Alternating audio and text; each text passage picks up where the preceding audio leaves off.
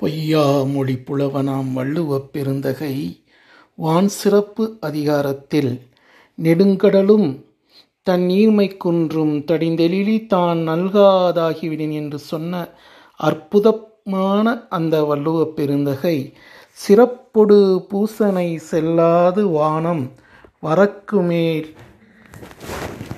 வானோர்க்கும் ஈன்று என்று உரைக்கின்றார்.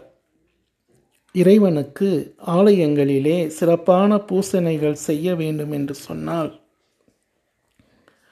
வானம் வற்றாது மலை வளத்தை கொடுக்க வேண்டும் என்று இந்த குரலின் மூலம் வள்ளுவ பெருந்தகை மிக அழகாக சொல்லியிருக்கின்றார்.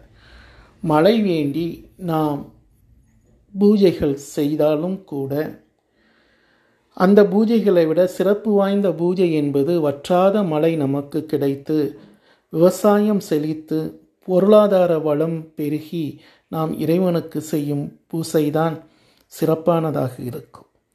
அதனால்தான் சிறப்பொடு பூசனை என்று சொன்னார் வள்ளுவ பெருந்தகை.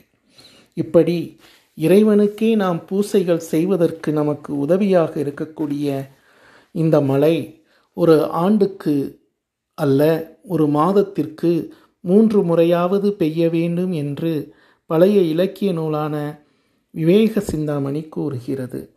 வேதம் ஓதும் வேதியர்க்கு ஓர் மலை நீதி மன்னர் நெறியினோர்க்கு ஓர் மலை மாதர் கற்புடை மங்கையர்க்கு ஓர் மலை மாதம் மூன்று மழை என பெய்யுமே என்று அழகாக அது பாடுகிறது.